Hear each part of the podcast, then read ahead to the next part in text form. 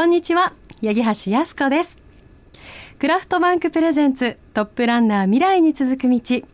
この番組は全国各地でまちづくりを進める次世代リーダーの方にお話を伺う番組です。えー、今回からいつもの中辻に加えて、私クラフトバンクの八木橋靖子も担当に加わります。私あだ名がヤギーと呼ばれているので、ぜひヤギーと覚えてください。実は今回あのドキドキのデビュー戦となります。あのこれから一生懸命頑張っていきたいと思います。どうぞよろしくお願いいたします。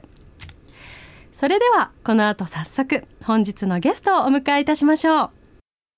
今週のゲストは東京都八王子市の株式会社サーカス代表取締役津端義弘さんです。よろしくお願いします。はい、津端さんよろしくお願いします。はい、よろしくお願いします。のっけから最高の笑顔でありがとうございます。あの実は津端さんは、はい、私あの初対面ではなくて、そうですね。はい、あのクラフトバンクが全国で開催している、ええ、こう職人さんのためのなんか出会いの場、ええ、職人酒場に昨年何度かお越しいただいていて、はい、そうですね、会場ではあのご挨拶はねさせていただいてたんですけど、はい、あの遠目で見ながら、ええ、素敵な方だななんて思ってたんですがそうです、今日なので今日手ぐすね引いて今日のお話聞けるの楽しみだなって思ってたんですけども、ええ、本当今回のゲストで来ていただいてありがとうございます。ええ、とんでもないですね。ありがとうございます。はい、で津端さんは、はい、あの吉親方という名前で、ええ、あの YouTube だったりとか、はい、TikTok でこう建設業界のあるある情報だったりとか、ええ、なんかぶっちゃけ話だったりとかをこう結構発信されてらっしゃって、ええ、なんとあの エスエヌエス の総フォロワー数がさんまんさんまんごせん。そうですね。さんまんごせんですね。すごいですよね。TikTok がに。いえいえ、そうですね。さんまん。そうですね、今 にてんさん ぐらいですかね。うんうんうん、ええ、すごいその建設業の情報を発信されているというところで、そういったところもぜひお話伺えていければなと思っております。はい、はいはい、まあ、早速なんですけれども、ええ、あの株式会社サーカスについて、ええ、どういったことをされている会社なのか教えてください。はい、弊社株式会社サーカスはですね、はい、建設業の中でも設備系の、えーうんうん、会社になるんですけども、うん、設備の中の、はい、えー、ダクトだったりとか配管に断熱材を巻いていくって仕事になるんですけど、はい、めちゃくちゃニッチな仕事なんですね。なので、はい、もう建設業の中に携わってる人でも、はい、えほんってそれだけのこう局地的な仕事があるのって思われるぐらい結構ニッチな仕事なので、えーまあ、本当、はい、設備の中では必要不可欠な仕事なんですけども、うんはい、例えばこう、はい、ダクトとかだ と,、えー、とエアコンピッてつけると、はい、えー、風が冷たい風出ると思うんですけど、出てきますよね、商業施設とかビルとかになると、はい、うんうん、あんなこうちっちゃい家庭用のやつではもう何百とか何千とかのエアコンが必要になるんですけども、そうですよね、ああいう商業施設になると機械室っていう大きいところで冷たい風だったりとか、はい、あったかい風を作ったものをダクトを通して各部屋まで引っ張っていくんですね。その時にダクトを通って風が、まあ、冷たい風、夏場とかだと冷たい風を送りますよね。はいはい、じゃあ道中であったかくなっちゃいますよね。確かにそれをこうあの、はい、熱効率をよく届けるために断熱材を巻いてこう保温していくっていうのがメインの仕事なんですよね。冷たい水は冷たいまま蛇口まで届けなければいけないし、あったかいお湯はあったかいまま蛇口まで届けるために断熱材を巻いて、要はなんですかね、あの水筒の中をずっと通すみたいな感じで水を水だったりとか空気を運んでいくっていうのが僕らの仕事で。はい、基本的には天井内に隠れちゃうお仕事なので、はいはい、まあ、一般の方がこう目に触れることがなかなかない仕事になりますね。そうですよね。えーあのなんか工場とかのよくむき出しの、えー、天井とかにあるこううねうねっとした、はいはい、ああいうダクトとかのイメージで合ってますか？そうです、合ってますね。たまにこう、えーえー、とテナントとかではむき出しのダクトとかで断熱材が巻いているのが見えるところもあるんですけども、基本的にはこうあまり目に触れるところはないので、えー、この今スタジオの中の天井内にもこう、はい、入ってるんですよね。本当は隠れてるけども、そうですね、この壁の向こう側に。そうです、すごい。えそれは結構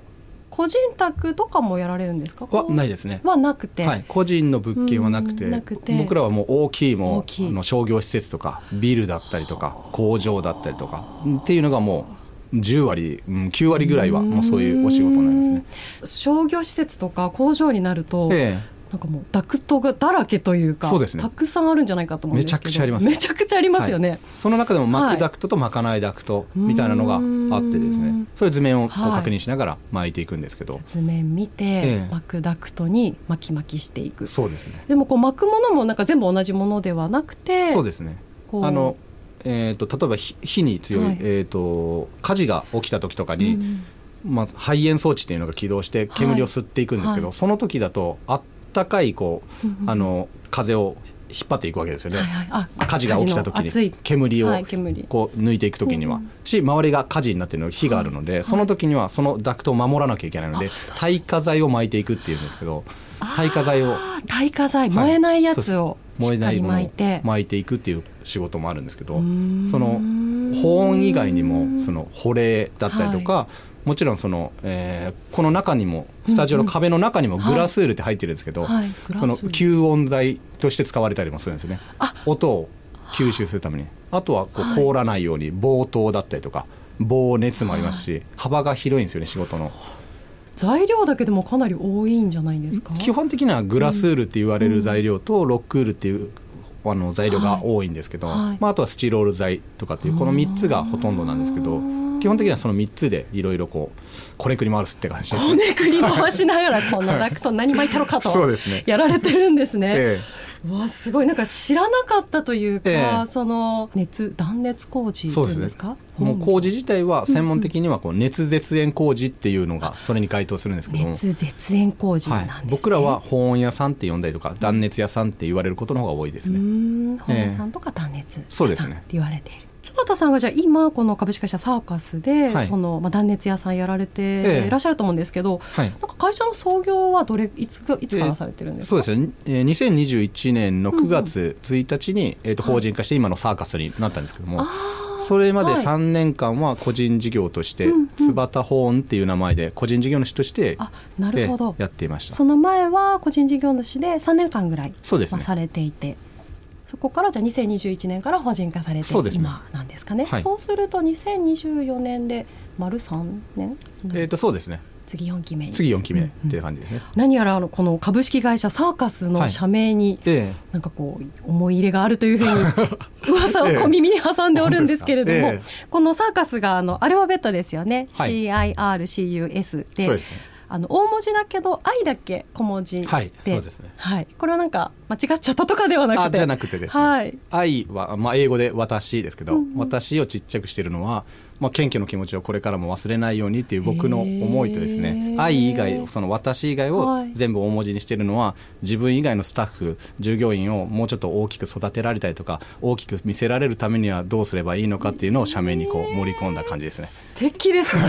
ありがとうございます。こうなんかサーカスっていう言葉にもなんかあるんですか、ええ、なんかこうそうですね、サーカスってあのサーカス団ってあると思うんですよね、うんうんはい、あの演劇というか、はい、そういうのをやるのって専門の技術のスタッフさんが集まって一つのプロジェクトを作ってると思うんですよね、うん、ピエロがいたりだとか、うん、猛獣使いがいたりとか、うん、空中ブランコは空中ブランコだけをやる人だったりとか、その分野のスペシャリストを集めて一つの舞台を作られてると思うんですけども、はい、うちも個人のこの長所を伸ばしていこうっていう会社の思いでですね、うん、でもうその人が得意なことをとにかくやらしていくっていうスタイルなんですよね。コミュニケーションが高い人はコミュニケーションが高いような職長の仕事だったりとか、はい、打ち合わせをしたりだったりとか人に指導をしたりとかするような能力の方にこう全振りしてもらってですね、で個人でこう黙々と作業したいようなザ職人さんみたいなことの人とかに対してはその技術力をどんどん磨いていってくださいよっていうふうにしててですね、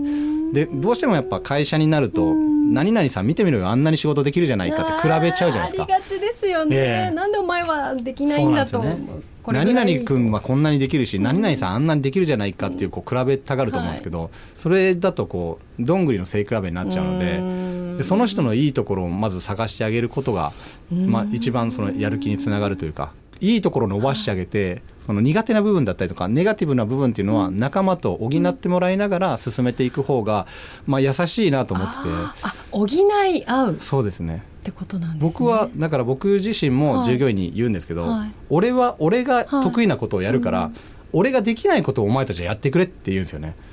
なので僕も得意じゃないことはたくさんあるのでそこを助けてほしいですよね。なのでみんな完璧じゃなくていいですし、うん、こう欠けてる部分があるから仲間と一緒にやる必要があるわけじゃないですか、はい、そこをなんかこう全ての技術が全て持ち合わせてるんであれば、うん、一人親方でいいですし、うん、一人で仕事すればいいと思うんですよね、うん、みんな違ってていいですし、うん、なんかこう型にはめたこうベビーカステラみたいなのをこう作りたいわけじゃないですよ違ってていいんですよ金太郎飴みたいなね、こう同じような形じゃなくて、そうなんですよね。ただこう社会になるとこうベビーカステラみたいにみんな均等にする方が、管理する方が管理しやすいんですよね。うそうですね、分かりやすいし、だとちょっとこう自分が苦手な部分だったりとか、うん、ネガティブな部分もこうやっぱそっちにストレスがかかっちゃいますし、うん、うん、それよりもやっぱりこの会社にいると働きやすいなだったりとか、やりたいこと挑戦できるなっていう環境をデザインする方が、まあ、優しい世界になるんじゃないかなと思って、でそういう意味でこうサーカスっていうあの名前に社名にさせてもらってますね。もうな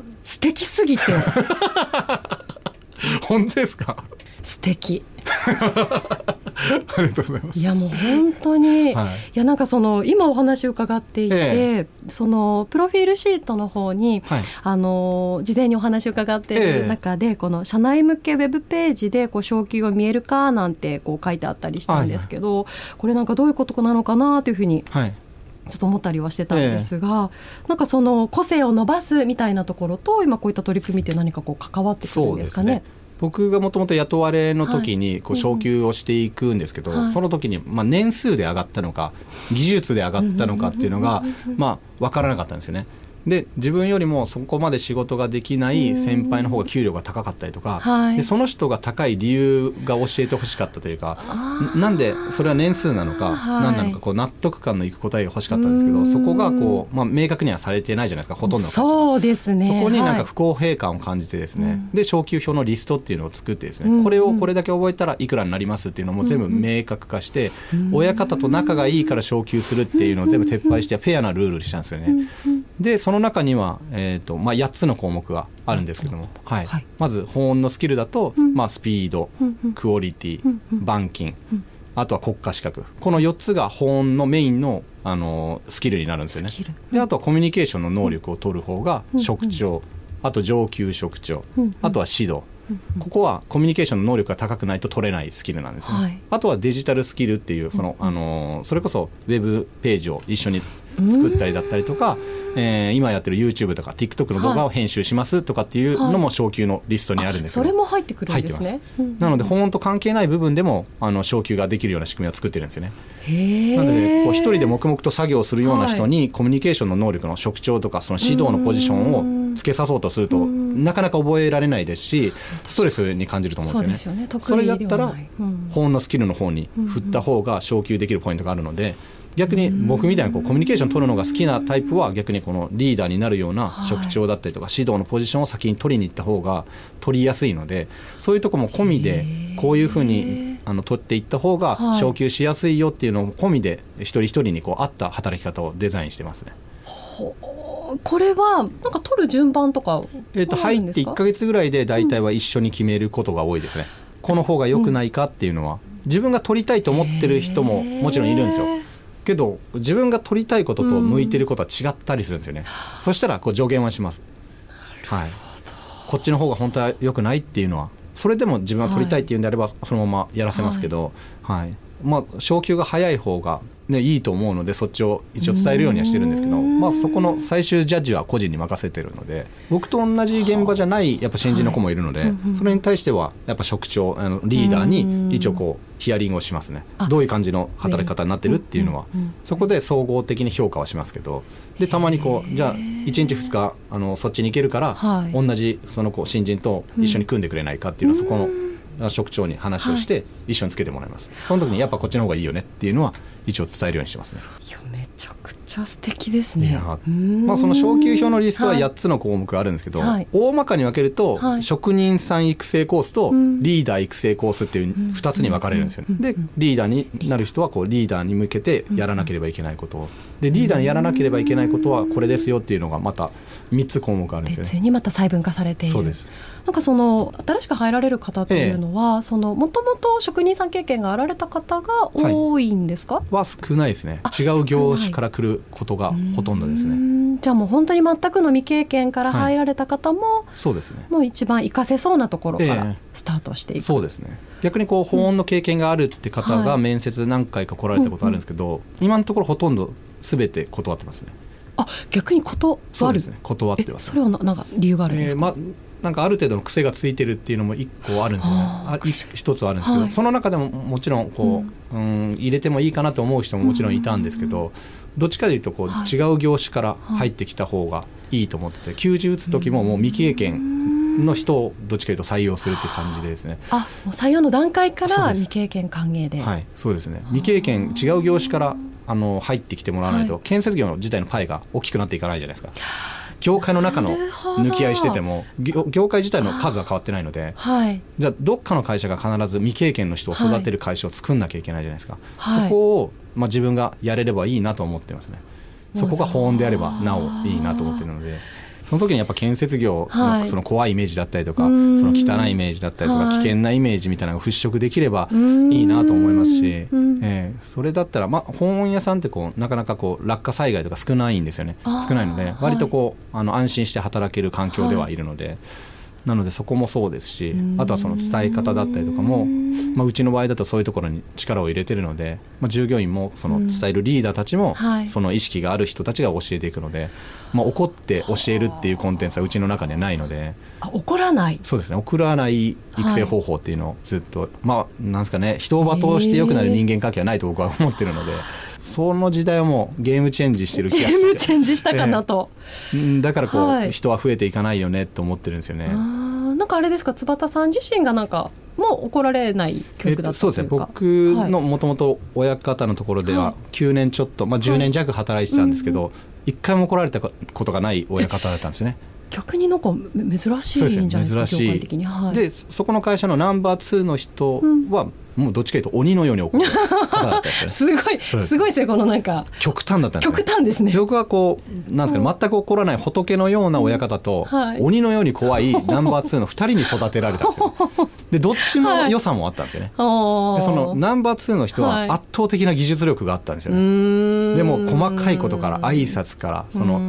掃除から何から何までこう細かくこう言われる感じだったんですよね、うんうんうん、でどっちかというと親方の方は人柄というかを学ばせてもらったというか、人が集まってくる人だったんですよね。まあ、何々さんだから仕事を出すだったり、はい、何々さんだからまあまあそれぐらいミスっててもいいよ、また仕事出すよっていう風なこう人柄がすごいこう出てる人だったんですよね、はい、そのふたりから教えてもらったので、技術力はその厳しい先輩から教えてもらって、うん、その人柄だったりとか人に接することっていうのは親方から学んで、うん、ハイブリッドでこう自分がこう独立した感じですね。仏と鬼がもう同居してるんですね。そうそう ど, このどっちの方がいいのかっていうつばたさんの笑顔の中に、はい、けども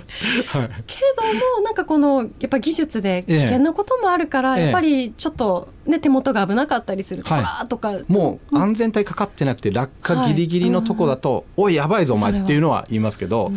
教える時のコンテンツにもう怒りは必要ないと思うんですね。なぜこれができないのかみたいな、はい、なんかこう建設業あるあるですけど、はい、見て覚えろみたいな文化だと思うんですよね、うんうんうん、建設業ってそうですよね。で見て覚えさすじゃないですか、はい、でも見て覚えろの親方は、うん、あれはこう言語化するのが下手な人の、うん、パターンが多いなと僕は感じてるんですよね。確かにこうなんか説明できないからこそ、まあ、見て盗めじゃないけど、ねね、になってることが多いなって感じてるので、うん、一応こう進めるんですけど、はい、こう細かく説明するんですけど、はい、もうこのこ細かく説明してその子がこう次の日にできなかったとするじゃないですか。じゃあ建設業ってお前昨日も言ったろとなんでできないのかお前昨日お前覚えるって言ったの覚えてねえじゃねえかって言うじゃないですか。なりがちですよ ね, すね、はい、僕ここフェアじゃないなと思ってて、あフェアじゃないフェアじゃないと思うんですよ。で例えばこう怒るとするじゃないですか、うん、じゃあその子がまたミスをするとするじゃないですか、はいはい、お前何回言わすんだっていう感じでまた親方怒りますよね、うん、その時に何回怒るんだはいいですよ、まあ、何回怒られてもこの子はできないんでしょう、それはできないんですけど、その親方の方は何回言ってもこの子伸びないっていう事例があるにもかかわらず、はい、なんで今日も怒るのって思うんですよ。だって怒ってこの子は育たないって分かってるじゃないですか。確かに。なのにまたその人怒るんですよ。自分もアップデートできてないじゃないですか。そうですよね。でこの子ももちろん成長する必要はありますけど、はい、親方も教えるアップデートをしなきゃいけないんですよね。じゃあ例えばその怒ってこの子が伝わらないんであれば、もしかしたら自分との関係性が良くないから違う人に変わった方が伸びるのか、それともうんもっとうまいこと言語化して伝えた方がいいのかとか、まあいろいろ改善しなきゃいけないはずなんですよね。なのに親方目線であいつは教えても全然覚えないという一方一方だけのことしかこう上がってこないのは僕はフェアじゃないと思ってるんですよね。でリーダーの子たちもまだその未熟なので、はい、まあ、僕もまだまだ未熟な部分ありますけど、そのリーダーとかもいや何々君がまだ覚えないんで何か言ってもあいつ覚えないんだよみたいなことがあるんですよね。そこに対して待てと、はい、あのそもそも部下というのは自分よりも仕事ができないから部下だと、はい、だから自分より仕事ができた上司になってるだろうと、はい、じゃあできない前提でそもそも話をしないと、まあ、これもフェアじゃないと、じゃあ俺からするとお前らも下だぞっつって至ってない部分たくさんあるぞって、はい、それをうーん怒っちゃうと萎縮しちゃうだろうっつって、はい、じゃあそれやらないじゃんっつって、はい、俺はそれやらないよねっつって、なんかそういう部分もちゃんと下に伝えていかなきゃいけないよねっていうのは伝えるようにしてますね。私も励まされた気持ちになるというかいやきっとこれリスナーの方も、ええ、いやなんかもしかしたらね、こうなんか部下の育成とかにこうやきもきされていて、ええ、なんか育たないなとかうまくいかないなと思ってる人にも多分なんかすごい刺さるというか、はい、そのでもチームビルディングみたいな部分が多分一番僕も興味あるんだろうなとは思います自分で、うん、ええ、チームビルディングもしっかりとなんか誰かがこう一方的になんか辛い思いをするとかできないなって気持ちを抱えるんじゃなくて、仲間でみんなでっていうところをすごく大事にしていきたい。僕一人親方やってた時はそんなにこう楽しくは仕事できてなくてですね、はい、たくさんの人と働くようになって楽しくなってきたので、それがまあ今はこう、まあ、今ろくめいしかいないですけど、はい、そのろくにんでこのメンバーでやるのが楽しいんですよね、うん、なので毎日仕事行くのが楽しいというか、う従業員とその大変な現場もたくさんあるんですけど、はいはい、現場はこうどこに行くじゃなくて誰とするかが一番こうネックだなと思ってて、はい、大変な現場も仲のいいメンバーでやるとなんかいい思い出になるんですよね僕は。あそこ大変だったよねって、あそこえぐいこんなとこあったよねとかっていうのもまあ終わらない現場ないのでそうですよね、絶対終わるので終わってみて、はい、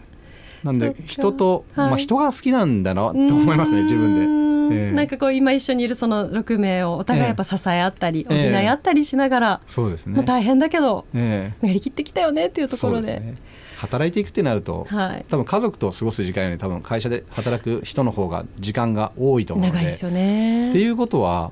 うん、人生の半分ぐらいは会社の人たちと過ごすわけじゃないですか、うんうんうん、じゃあそこの部分がこう豊かであれば人生のほとんどが豊かになるはずじゃないですか、うん、はい、僕はこう目の前の人の笑顔の総量が増えることに時間をかけたいと思ってるんですよ普段から。それは家族以外でも、はい、その例えば今日だと八木橋さんだったりとか、その目の前に自分と出会う人が少しでも笑顔の数が増えればいいなと思って普段生きてるんですよね。